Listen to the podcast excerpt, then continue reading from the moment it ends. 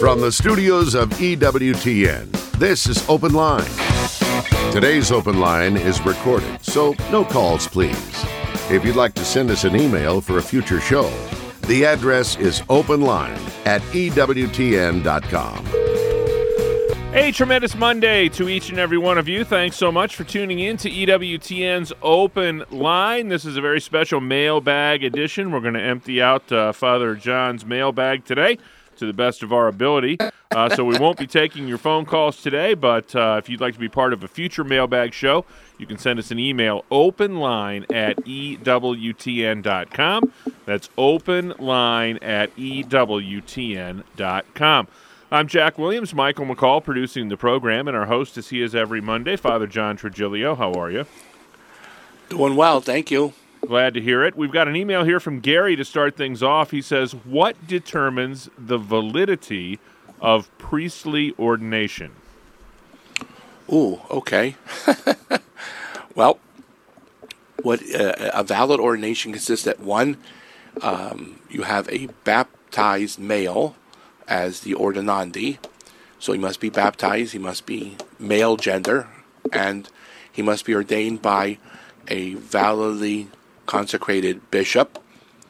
And the bishop must intend to ordain him.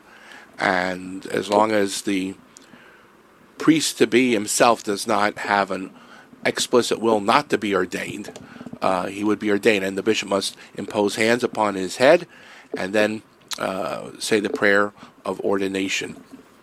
And once that's done, then um, the other parts of the of the rite, the anointing of the hands and the handing of the in the traditio instrumentorum, the handing of the instruments, basically, which is the chalice filled with wine and a paten with a host on it.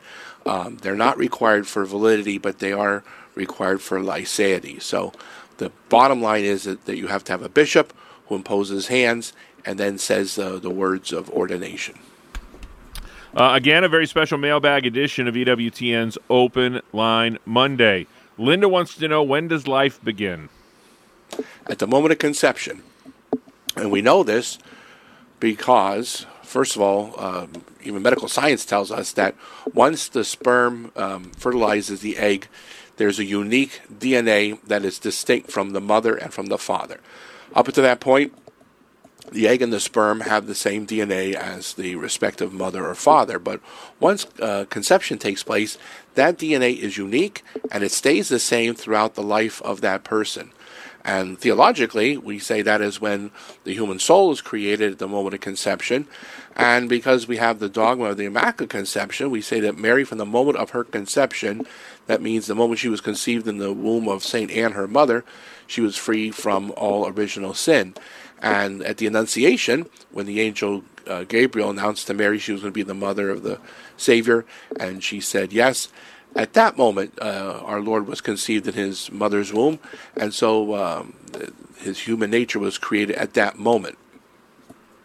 Uh, Philip would like to know how can I defend the Blessed Mother to my Protestant in laws? Can you give me specific scripture passages to support the evidence?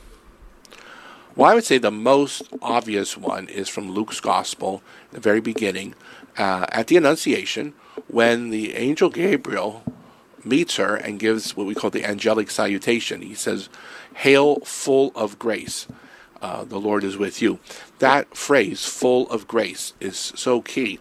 Uh, it's gratia plena in Latin and kecharitomene in Greek. Uh, what it means is if you're full, there's room for nothing else. Uh, it doesn't say that Mary it will be. It makes a statement of fact that she is full of grace, and the Lord is now with her because once she says yes, uh, she conceives of, of, of Christ uh, in her womb. Uh, the salve, the hail, uh, that's something that was only reserved for very special persons.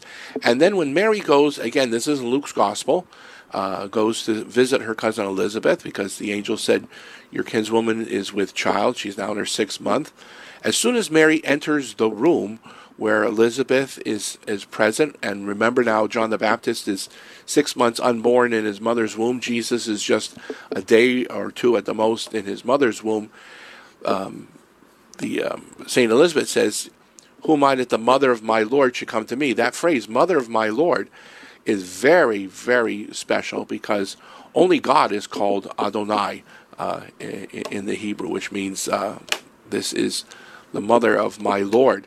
And um, Mary's affirmation from Elizabeth and the fact that uh, John the Baptist leapt in his womb um, means that Mary is very special, and this specialness, her her immaculate conception, her grace, the mother of my Lord, the mother of God, that comes from her relationship to Jesus. So uh, it's not that Mary gets any of this on her own, but just like the Queen Mother in England when she was alive, her relationship to the monarch is what gave her her title and specialness. So the fact that she was first married to the king and then her daughter became queen, likewise, Mary's honors that we give her are because of her relationship to Jesus. She is truly his mother, not just because she said yes, and not just because she conceived him in her womb.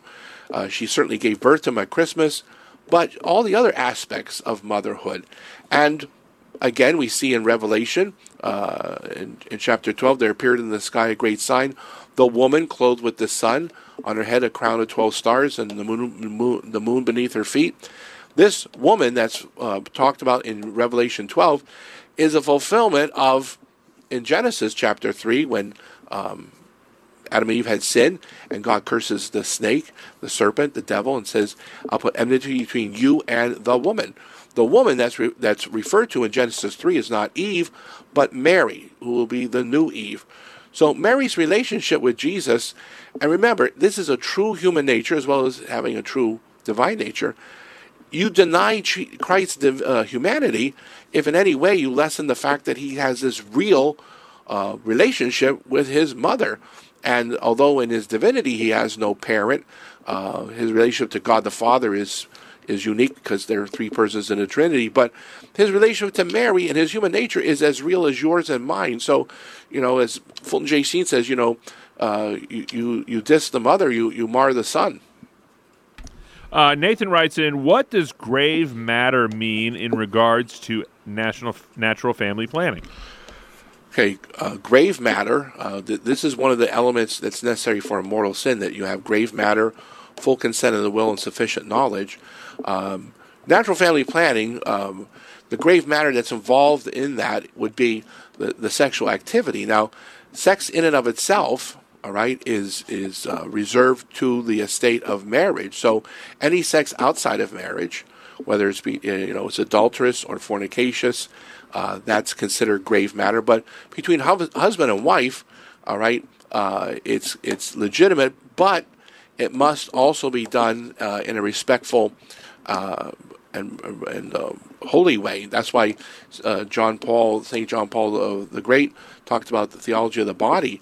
Um, sexuality between husband and wife is sacred, and when it's abused, when either spouse treats their their other uh, as a, a, sex object, and again, Humanae Vitae from Paul VI makes this clear too. When you separate procreation uh, from unity, love and life, uh, then you can get into sinful behavior. So um, the grave matter that's involved in natural family planning is that it needs to be done for the, the proper reason. You want to space out uh, your family.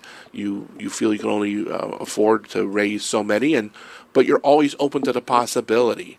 Okay, that's why uh, first of all it's not only natural, but also it conforms to God's will. Again, a very special mailbag edition of EWTN's Open Line Monday. Uh, not taking your phone calls today. Perry wants to know everyone keeps saying that it is the laity's job to change and transform the church in response to all of the scandals. What specifically should we do? Well, first of all, pray. We must pray for uh, good, solid, holy vocations. We have to pray that the bishop sends them to good, solid uh, seminaries. We have to pray that the priests, after they're ordained, behave themselves. We have to pray that the bishops do the right thing and remove priests who don't behave, who misbehave, who um, in any way, shape, or form violate the, their vow of, of chastity and uh, celibacy. And then, secondly, uh, when you hear of horrible things, uh, if someone you know, a family member, a friend, or something, says that, yeah, they were uh, abused by the priest, you need to report that uh, to the diocese and uh, to the local authorities. And we must support those who are doing good, and we have to aggressively go after those who violate uh, the norms. A very special mailbag edition of EWTN's Open Line Monday with Father John Trigilio. If you'd like to be part of a future mailbag program, simply send us an email to openline at EWTN.com. That's openline at EWTN.com and put Father Trigilio or Monday or something like that into the subject line, and we will know exactly where to put it. Again, a very special mailbag edition of EWTN's Open Line Monday, so we won't be taking your phone calls today. It is EWTN's Open Line Monday with Father John Trigilio.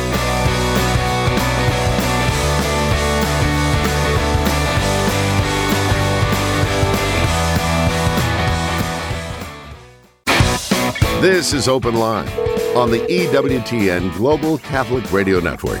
Today's Open Line is recorded, so no calls, please.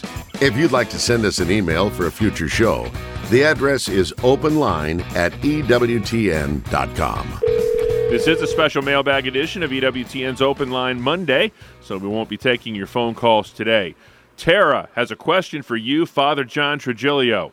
How can you believe in the perpetual virginity of Mary when the Gospels say Joseph did not have relations with Mary until she gave birth? Doesn't until imply afterwards she was not a virgin?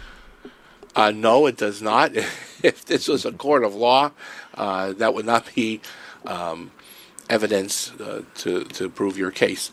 Uh, the word until, especially in English, all right, has certainly more than one meaning. And when you go to the Greek and the Latin, it's a little bit more precise. Even the phrase, I know sometimes people use not only until, but the idea of firstborn.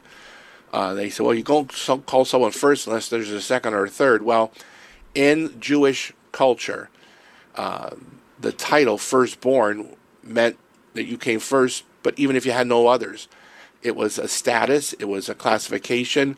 The firstborn son um, received the inheritance. It didn't go out evenly to all the kids. So, although you only had one kid, he would still be the firstborn. And when it said Joseph had no relations until they were married, uh, that's a guarantee that there was no relation. Joseph had no relations with Mary up until that point, but also the fact that the church solemnly teaches that she remained a virgin uh, ante, inter, and postpartum, which means before, during, and after uh, the conception and birth of, of, Jesus Christ. And this befits the fact that uh, her spouse spiritually was the Holy Spirit. And St. Joseph, while she was legally uh, the spouse of Mary in the eyes of the, of the uh, Jewish religion, in terms of conjugal relations, this was uh, a true marriage, but there was no um, conjugal uh, relationship between Joseph and Mary, and uh, this has solemnly been taught by the church. So the word until uh, is not enough to say, doesn't that leave a little wiggle room? Uh, no, it does not. All right, I'm only going to ask you this next question because my wife is not in the studio. Uh oh. Jonathan wants to know what exactly does submission in marriage mean? oh, we always get one of those. All right, we look at the word submit. Okay, uh, submission comes from Latin word submittere. Okay, and it doesn't mean that you are uh, inferior. It doesn't mean that the husband is superior to the wife. But submissio means that you're under the same mission. And the, fa- the husband is the head of the family, uh, the wife, the mother, okay, she supports, but she is not a servant of the husband in the sense that she's there to be his domestic, okay? Um, in terms of the relationship, it's like Jesus and his bride, the church. All right, the church is submits to the authority of Christ, but there's unity of will there. So if the wife and the husband want the same thing and they go about in the same way, there's no conflict. It's only when the husband puts himself before his wife or before the family that that becomes problematic. But as head of the family, if he says, you know, we need to move, or you know, uh, you know we got to send Johnny to the to this school, he's got the the authority, but he has to also use it uh, in a respectful way. And it's not that he has not 100% and the wife has zero. Okay, it's more like he's got 51%, she's she's got 49. As my mother uh, would often say, "Your father is the head of the family, but I'm the neck that turns the head." so this has nothing to do with closet space. Nothing whatsoever. But as all husbands will tell you, uh, if you want peace and tranquility in the family, you check things out with the wife we were looking when we were looking for a house here when we purchased the house we live in now. Anytime we would go into a house that had two closets in the master bedroom, I would say, "Oh, look, honey, hers and hers closets." Very prudent. uh, again, it's a special mailbag edition of EWTN's Open Line Monday. We won't be taking your uh, phone calls. Very special item at EWTN's religious catalog: a standing Jerusalem stone crucifix. This distinctive standing crucifix features authentic Bethlehem stone from the Holy Land and a genuine pewter corpus and an antique bronze finish on a sturdy rectangular base. The same stone was used to build the pillars in the Church of the Nativity and the tomb of Jesus in the Holy Sepulchre in Jerusalem. This stone crucifix makes a special keepsake gift for the commemoration of any sacrament, especially First Communion, Confirmation, and RCIA. This piece is five and one half inches tall, and it's available now at EWTNRC.com. They're offering free standard shipping of online orders of $75 or more. That's standard shipping in the continental U.S. only. Use code FREE at checkout. Uh, Timothy writes in People can be good outside of faith so, why should they convert to Catholicism? How does faith change morality or the ability to be good? All right, that's a very good question. And we know from our study of history and cultures that uh, before the time of Christ, and even outside the, the, the Judeo Christian uh, tradition, the Greeks and Romans, despite you know their fall and their the notorious uh, bad behavior at times, also achieved some greatness. And the fact at the very natural level, because we have the natural moral law that applies to every human being, regardless of what religion or lack of that they have, natural moral law applies to everyone and is knowable by everyone. And so human beings universally are called to live a virtuous life. But to get to the next level of a supernatural, a spiritual life, one needs the, God's grace because even though we can be virtuous, we can't be holy without God's grace. Therefore, although you could be a moral person, a virtuous person, to be a holy person, you need grace, and grace comes to us in the fullest sense through the sacraments. So, in order to receive the sacraments, one must be a member of the church. And one's a member of the church by being baptized and being formally uh, enrolled in, in the church through confirmation and through Holy Communion. Therefore, you know, uh, yes, you can be a virtuous, good person, but if you want to be a holy person, if you want to become a saint, then you need the church. And the church will provide the sacraments because she was given those sacraments by Christ. And the church is necessary for salvation because Jesus, uh, you know, gave to her all the fullness of truth and the fullness of grace, and uh, he established it on on the uh, on the rock of Peter, and that's his blessed bride. So, yeah, it's possible to be a good uh, moral person without religion or faith, but with faith, with membership in the church, you get that extra uh, bonus of, of, of, of, the spiritual life and the life of grace and the sacraments. Uh, Yelena writes in If we believe God created everything, how can we understand that God could create hell? Well, God created hell after the angels fell. So one third of the angels went bad, the other two thirds stayed good. And once they went bad, they had to go somewhere. They were not worthy to go into heaven. And remember that the, the test the angels uh, went through was before uh, the angels themselves who, went, who were good went to heaven. This was not a war in heaven uh, in a technical or ontological sense. But before God would let them into heaven, they had to prove their worthiness. So God created hell for Satan and those uh, fallen angels because they had to go someplace uh, in terms of uh, they couldn't go to heaven and earth had not yet been created. But I thought everything outside of the created order was outside of time and space. Well, that's why hell is not in a spatial temporal location that you can't find it on whether you're in a, a TARDIS from Doctor Who or, or the Starship Enterprise with Star Trek. There's no way you can physically uh, reach or find hell or heaven because it's not a place in time and space. Um, there is no time in, in hell. Uh, there is no time in heaven. They, they both uh, last for eternity. Uh, Francis wants to know why do we pray certain mysteries of the Rosary on the days that we do? It's just a convention. It's you know you're not forbidden. It's not bad. It's not uh, you know improper.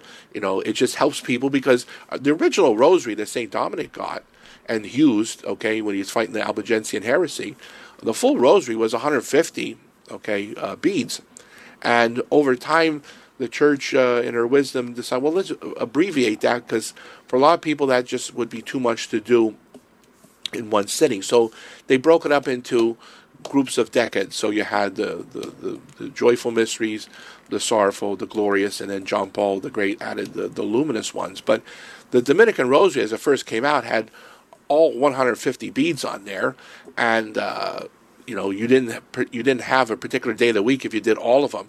Now, because we broke them up, just for the sake of you know keeping things a little bit interesting, so to speak, uh, a little variety people are encouraged, but you're not obligated to do the, the, the certain mysteries either based on the day of the week or uh, some people do. They'll pray the sorrowful mysteries all during Lent, uh, the joyful all during Advent, and the glorious at Christmas and Easter. So, but you can do whatever you want in terms of praying uh, the different uh, mysteries uh, as you like.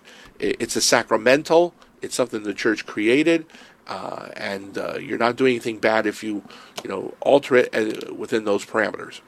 But there is some some logic to it, uh, you know, beyond the the purely uh, scriptural. I mean, it does make sense to pray the sorrowful mysteries on Friday and the glorious mysteries on Sunday. Oh, it does. I mean, it, it's it's they weren't just you know capriciously uh, formulated. you always wanted to start with the joyful, and as you said, uh, Friday was always typically a day of penance. In fact, you know, the Code of Canon Law still says that all Fridays should be penitential to some degree, and Sunday is, is the day of, of resurrection. And um, now you have Saturday and Sunday back to back, both glorious. Uh, somebody asked me about that once, and I said, well, Saturday's the end of the week, uh, Sunday's the beginning of the week in terms of, of um, from life of faith on your um, on your calendar when you look at that the Gregorian calendar, Sunday's the beginning and uh, Saturday's the end. So it's a nice way to bookend it by having the glorious at the end, and then in between the the joyful, um, the sorrowful, and the luminous. And uh, quickly before our break here at the bottom of the hour, uh, Carl says, "Is there ever an acceptable time for divorce in a Catholic church?" The only time the church tolerates divorce is if the safety, whether it's physical or emotional, of the wife and kids or the husband and kids uh, requires that they need a divorce for legal protection.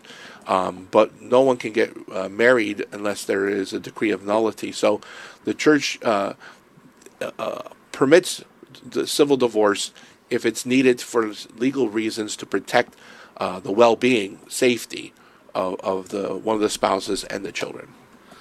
Again, a very special mailbag edition of EWTN's Open Line Monday with Father John Trigilio. We're emptying out the mailbag. If you'd like to be part of a future mailbag show, you can just send us an email. The email address is openline at EWTN.com.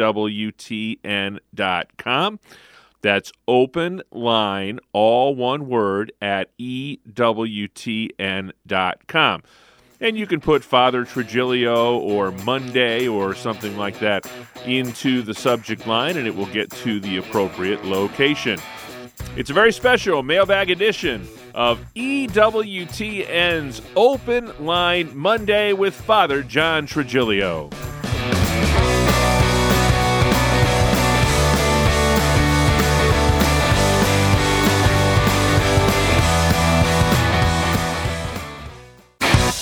This is Open Line on the EWTN Global Catholic Radio Network. Today's Open Line is recorded, so no calls, please. If you'd like to send us an email for a future show, the address is openline at EWTN.com. Uh, Tony writes in, Father John, we had a gay marriage talk in theology class today, and our teacher was not ready for a question. The point of marriage is union between man and a woman to procreate. But infertile couples can be married and not have a baby. So why can't gays get married? They're not procreating either. I know it's not a man and a woman, but if the point of marriage is to make a baby, and a no baby couple can get married, why can't gay people? Okay, well, that's a, a logical question. Uh, the problem is that it's more than just procreation. There's unity and procreation, love and life, as um, Humanae Vitae makes it very clear, and this is the Psalm teaching of the church. So yes, openness to children, and even an infertile couple. I mean, they're they're not doing anything to frustrate that. That if somehow you know, the doctor misdiagnosed uh, the sterility of, of, either one of them. But the idea of unity, the complementariness of male and female, is as important as the openness to children. That's why only a male can marry a female, and that's why the church uh, reserves the sacrament of matrimony not just to a heterosexual couple, but also between one man and one woman. Um, the polygamous marriages of, of the past uh, are not permitted either. So it's not just the fact of them not being able to have children, but also the fact that that physical complementariness, and again, this uh, is accentuated and, and really beautifully uh, explained in the theology of the body, that the way God designed the human body uh, is such that husband and wife complement each other, and when you got the same gender, whether it's two homosexual men or two homosexual women, uh, you don't have complementariness. What you have then is more mutual uh, stimulation uh, of, of each one, but you don't have the conjugal uh, act of love between husband and wife. Um, MJ writes in I heard a piece about increasing our devotion to Mother Mary. Well, if I do that, am I shortchanging the Lord Jesus? I never knew she was such a big part of the kingdom. well, I'll put it this way. When my mother used to visit me, and I was a pastor for 16 years in, in Marysville and Duncannon, Pennsylvania, anytime my mother visited, people went out of their way to be nice to my mom. They would talk to her, give her flowers, you know, just treat her with all kinds of adulation. I did not take that as an insult. I was honored by the honor they gave to my mother. And conversely, if they showed any rudeness or impoliteness or ignored her, I took that as an offense. I think Jesus is the same way. He's true God and true man. He's got a real human nature. So he's not bummed out if you honor his mother because uh, he himself, all right, uh, he honors his, his mother. Uh, that's part of one of the commandments honor thy father and mother. So his sacred humanity is as real as his divine, uh, divine personhood. So anything that we give to Mary, again, because of a relationship to Jesus, doesn't take away. He's not saying, hey, wait a minute, what about me? Our Lord doesn't see it that way any more than you or I would get upset if somebody, you know, paid attention to our mom. Again, a very special mailbag edition of EWTN's Open Line Monday. Not taking your phone calls today. Uh, Gary wants to know if you can live a holy life without a spiritual director. Yes, you can. It's just that a spiritual director is helpful Problem is that there, you know, sadly, there's not a lot of priests who feel comfortable um, being a spiritual director. And, you know, uh, we tell the seminarians, offer yourself, okay? But you can also go to a deacon for spiritual direction. The advantage of having a priest, obviously, is that you could also go to confession to him. You're not obligated. You could go to a separate priest for confession. But a spiritual director is sort of like a spiritual coach who's there to help you to look at and to also talk about those things you don't have time to talk about in the confessional. You know, when you got 45 people waiting in line on Saturday afternoon, about your prayer life and the challenges you had during the week, you don't have that luxury. All right, it's more like a triage. You're at the ER.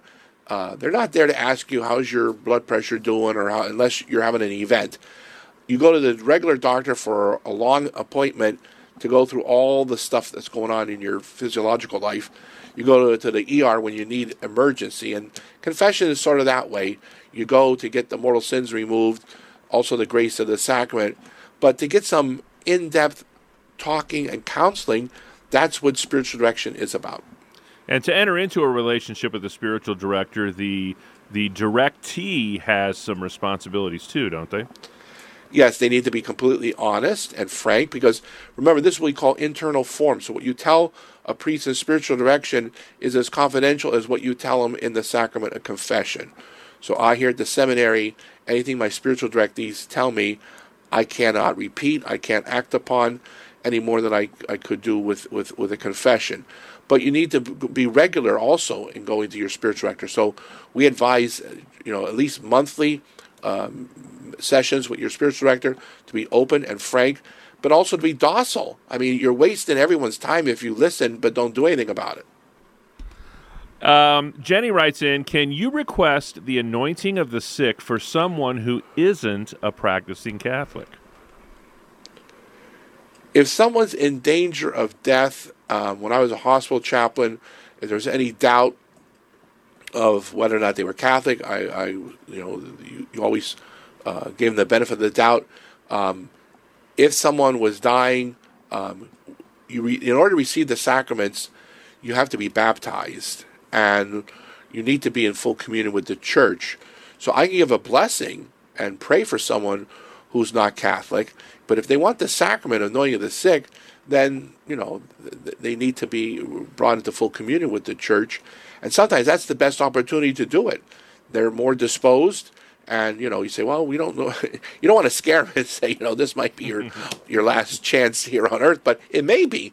I mean when you're in the hospital for something minor you could throw a blood clot and still end up dead.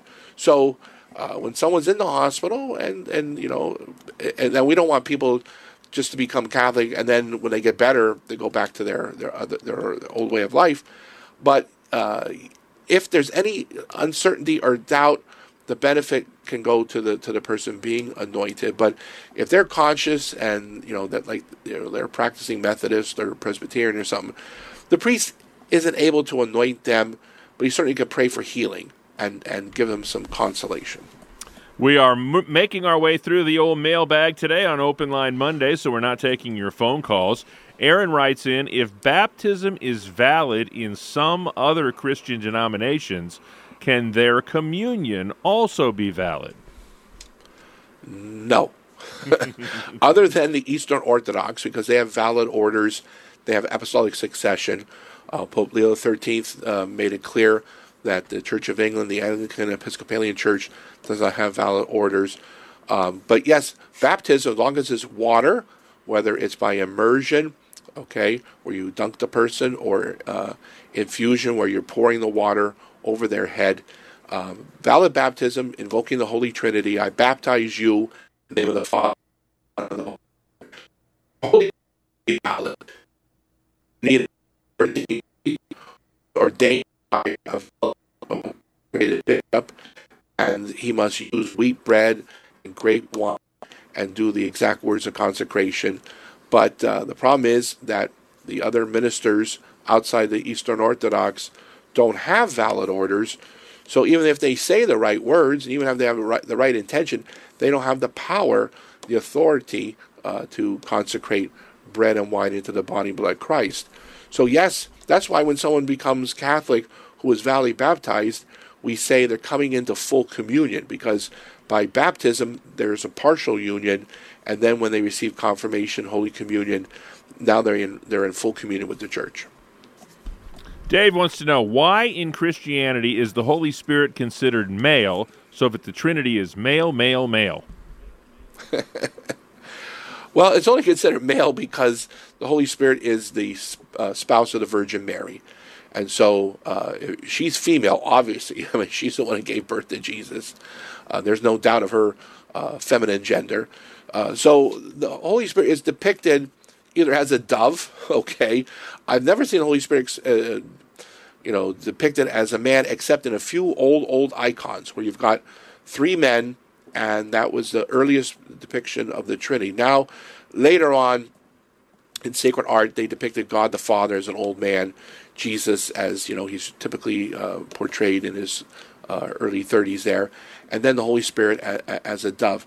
But you know, outside of Jesus and his sacred humanity, the Fa- God the Father and God the Holy Spirit have no gender. It's just for the sake of us having to some wrap our minds around this awesome mystery that we do depict. So the fact that all three are male depicted, uh, it doesn't violate any sense of e- equality because again, the church is described as feminine, the, the, the bride of Christ. Uh, Deborah writes in, she says, Jesus said he did not come to abolish the law, but to fulfill it in the Gospels. But St. Paul says in Ephesians that Jesus came to abolish the law. Is this a contradiction? No, because the law that Jesus uh, abolished was the old Mosaic law. All those almost uh, over 600 some dietary and other minutia of laws of what can and cannot be done on the Sabbath, and you know all these different interpretations. Uh, the you know from uh, that's found in the Jewish, not just in the the, the um, commentaries, the Midrash and um, the Talmud and that, but what he came to fulfill was the law of of the Old Testament, particularly like the Ten Commandments and the promise that was made in Genesis. So Jesus came to fulfill the law. That's why the Ten Commandments are still in force. He did not abolish them. In fact, he even warned those who even violate uh, one letter of the law in terms of the law of the covenant. All the man made laws that came afterwards, you know, that they couldn't eat pork and, and certain other things, shellfish, those are the things that, that he did uh, uh, eliminate. A very special mailbag edition of EWTN's Open Line Monday. We're not taking your phone calls today. Be sure to join us for the Chaplet of Divine Mercy, Mercy rather, Monday through Friday morning at 5 a.m. Eastern Time, right here on EWTN Radio.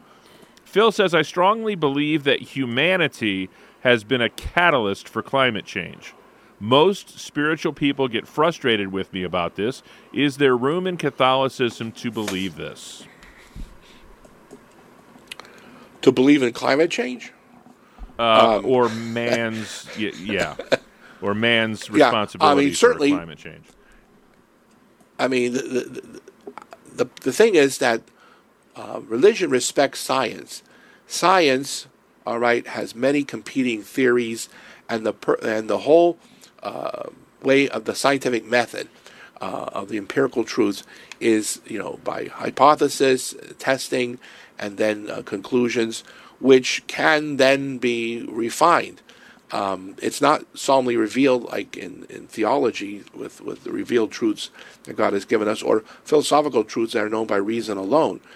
So, if science would come to the point of saying, yes, absolutely, positively, unequivocally say that mankind has been creating a situation where uh, global warming or climate change has been uh, affected.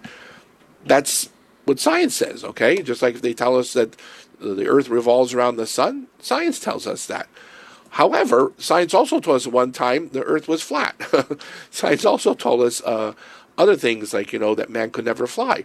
So science is always in improving itself, refining itself, and because of that, until it's considered a scientific fact, a lot of things are still scientific theory. I mean, even uh, evolution is still referred to in, in, many circles as the theory of evolution, but it doesn't oppose uh, Catholic religion if it's understood in the proper context. And likewise, with global warming, I mean, um, I think there's a lot of holes in some of the, the things people say today that, you know, we have to um, abandon uh, fossil fuels. Uh, just like you know, some people are talking about.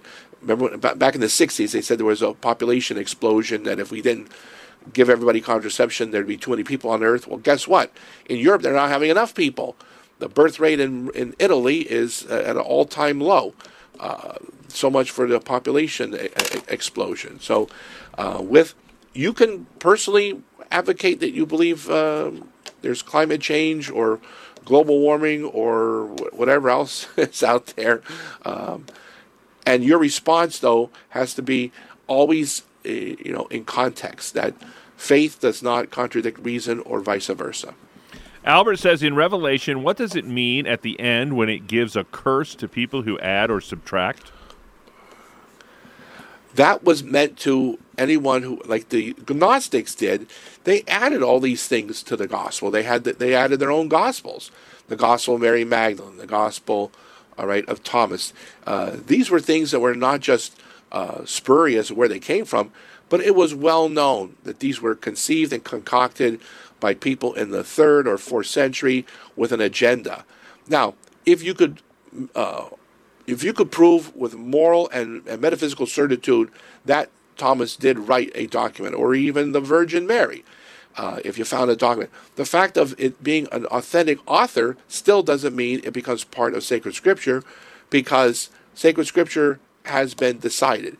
St. John was the last uh, book, uh, last one to write, and therefore no other books can get inserted into uh, the, the Bible. So the fact is that you've got some things which, uh, like the Proto-Evangelium of James, that mentions, you know, Anne and Joachim as the, the parents of Mary. We have no question. About, I mean, lot, most scholars think that that that uh, James more than likely did write it, but that doesn't make it uh, a gospel. Uh, Matthew, Mark, Luke, and John, canonical gospels, end of story. Jonathan wants to know. He said, "Well, he says my archdiocese has an LGBTQ Catholic outreach. Am I supposed to accept this, and if so, how?" Well, outreach uh, is a problematic word. I mean, um, I know most dioceses uh, have um, a priest uh, established as the chaplain for courage, and courage is the proper response to the LGBTQ question mark, whatever it is, uh, because uh, it doesn't adopt all the political um, agendas and misappropriation of terms and uh, the immoral uh, ideas that are promoted, say, uh, by Dignity and other groups like that. So, outside of courage, I don't know. I mean, yes, the church needs to provide um, care spiritually and morally without condoning bad behavior. So, just like AA, I mean, a lot of parishes allow AA meetings. They're not going to allow people to get drunk, though, on church property. Uh, they want people to remain sober. So you're going to encourage people to live a life of sobriety. And likewise, if someone is gay and lesbian, the, the, the goal is that they're going to live a chaste life uh, of celibacy. Uh, Robert says, What does it mean that the Mass is a sacrifice, and how does someone participate in this sacrifice? Well, it's a sacrifice because it's the unbloody reenactment of Calvary. So the priest has a separate consecration of the of the bread and the wine. So when you separate body from blood, a separate consecration. When you separate body from blood, you have death. So the separate consecrations of, of the bread and wine uh, establish the, the death of Jesus. And then remember, Jesus did not stay dead, he rose on the third day. So we don't receive dead flesh and dead blood uh, at communion, we receive the risen Christ. We participate in that at the offertory. The priest says, Pray, brethren, that my sacrifice and yours. Well, what's the yours? The priest's sacrifice is the bread and wine. The people's sacrifice is that we're placing all ourselves on the altar with the bread and wine. So we're saying, Yes, I offer my will to God and I will replace it with His will. I sacrifice my wants, my desires, my life uh, for God. So we are placing ourselves on that altar along with the bread and wine. Special mailbag edition of Open Line Monday. Andrew writes in Is it true that the original church taught universal salvation and the doctrine of hell was invented in the early Middle Ages? No. Jesus makes it quite clear in the Gospels, all right, where the worm dies not, there's grinding of teeth, okay. Um, it, the early church certainly believed in the reality of hell and uh, warned against um, people who were just too comfortable. And universalism was never, never uh, a part of Catholic faith or even uh, Christianity in general. It's a later phenomenon where people think, well, everyone's going, so you know what, what's the, what's the worry? Jesus warns us, okay, and more than one occasion that hell is a reality and it's a place to be avoided at all costs. So, like in that story of um, you know um, Lazarus and and the uh, and the rich man, the rich man ends up in hell, uh, not because he got his money immorally, but he was completely uh, guilty of the sin of omission. He did not do anything to help poor Lazarus where he could have. Uh, Duncan writes in My Protestant friend says we should not call any man father. She doesn't even call her own father father. How can I explain this concept to her? Well, that's kind of kind of strange because first of all, you can't have Father's Day. Secondly, you can't call George Washington the father of our country. Certainly, you wouldn't be able to call your dad father. And anytime you fill out a form where it would say father, you wouldn't be able to put anything in the box. Okay, it's the context because even St. Paul, all right, refers to his spiritual children. He's like a spiritual father, okay, to the Corinthians and, and to the Ephesians. It's the context that no one can replace or uh, put ahead of God the Father. But priests are called father in the same way that you call your dad father. Uh, it, it's analogous. It stems from the example of God the Father. We certainly don't replace him, okay? But this idea of fatherhood that we just, you know, recently had Father's Day, a father uh, helps bring life with the assistance of the mother, obviously, but also he protects, he teaches, uh, he guides, and when necessary, disciplines. Uh, this is what the parish priest, the pastor, is to do. So when someone calls me father, I don't find it uh, offensive. I don't think it's, uh, you know, uh, violating any gospel mandate because Jesus also says, if your right eye causes you to sin, pluck it out. I don't see too many Christians running around wearing patches because they've been plucking their eyeballs out. Yet we all know people look at things they're not supposed to look at. So it's the con. Father Levis said it so well. The text taken out of context is a pretext. So when you take call no one father, it says no one, no one, but also says call no one teacher.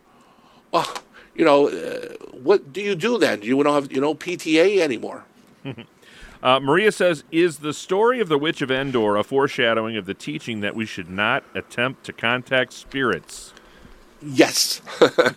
um, the witch of Endor ends up. In fact, I read somewhere when someone said that uh, her name, uh, the witch of Endor, was uh, probably the impetus where um, on the Endora TV show Bewitched. Bewitched. Yes, Yeah. Endora from Bewitched. She summoned the dead at the request of of um, King Saul, and summoned up Samuel. All right, the prophet. She was struck dead. All right, she combusted into flames uh, because necromancy, communicating with the dead. Uh, so Ouija boards, tarot cards, uh, looking in crystal balls, seances are forbidden by the first commandment. Now we can um, pray with the dead and for the dead. Uh, that's uh, allowed. That's the communion of saints. But to conjure, to summon them, uh, that, that's um, necromancy. That's the occult, and that is forbidden. Uh, Stan would like to know why did Jesus never marry? He never married because the, he has a bride, the church. he made that. Uh, I mean, Saint Paul says Christ loves the church as a groom loves the bride.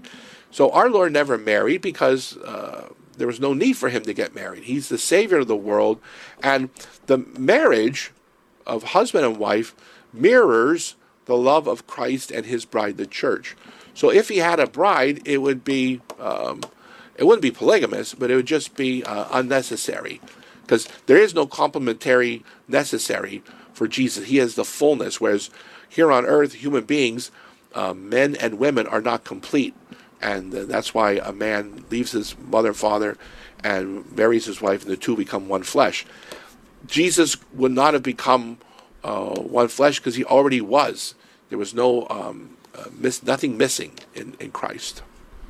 And, and finally, today, quickly, Father John, there are some that would uh, uh, espouse the notion that we're only responsible for what we know, and to evangelize people is making them responsible for something that they otherwise wouldn't be responsible for.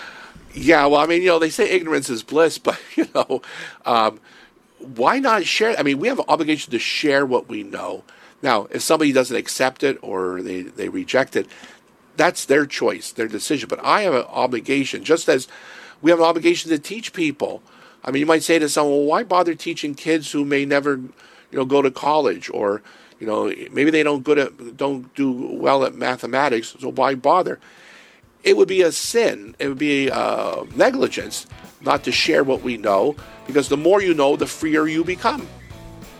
Well, this was a very special mailbag edition of EWTN's Open Line Monday. If you'd like to be part of a future Open Line uh, mailbag show, just send us an email openline at EWTN.com.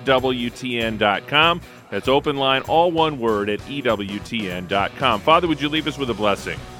Benedicat vos omnipotens Deus, Pater, et Filius, et Spiritus Sanctus. Amen. Amen. On behalf of our host, Father John Trigilio, our producer, Michael McCall, I'm Jack Williams.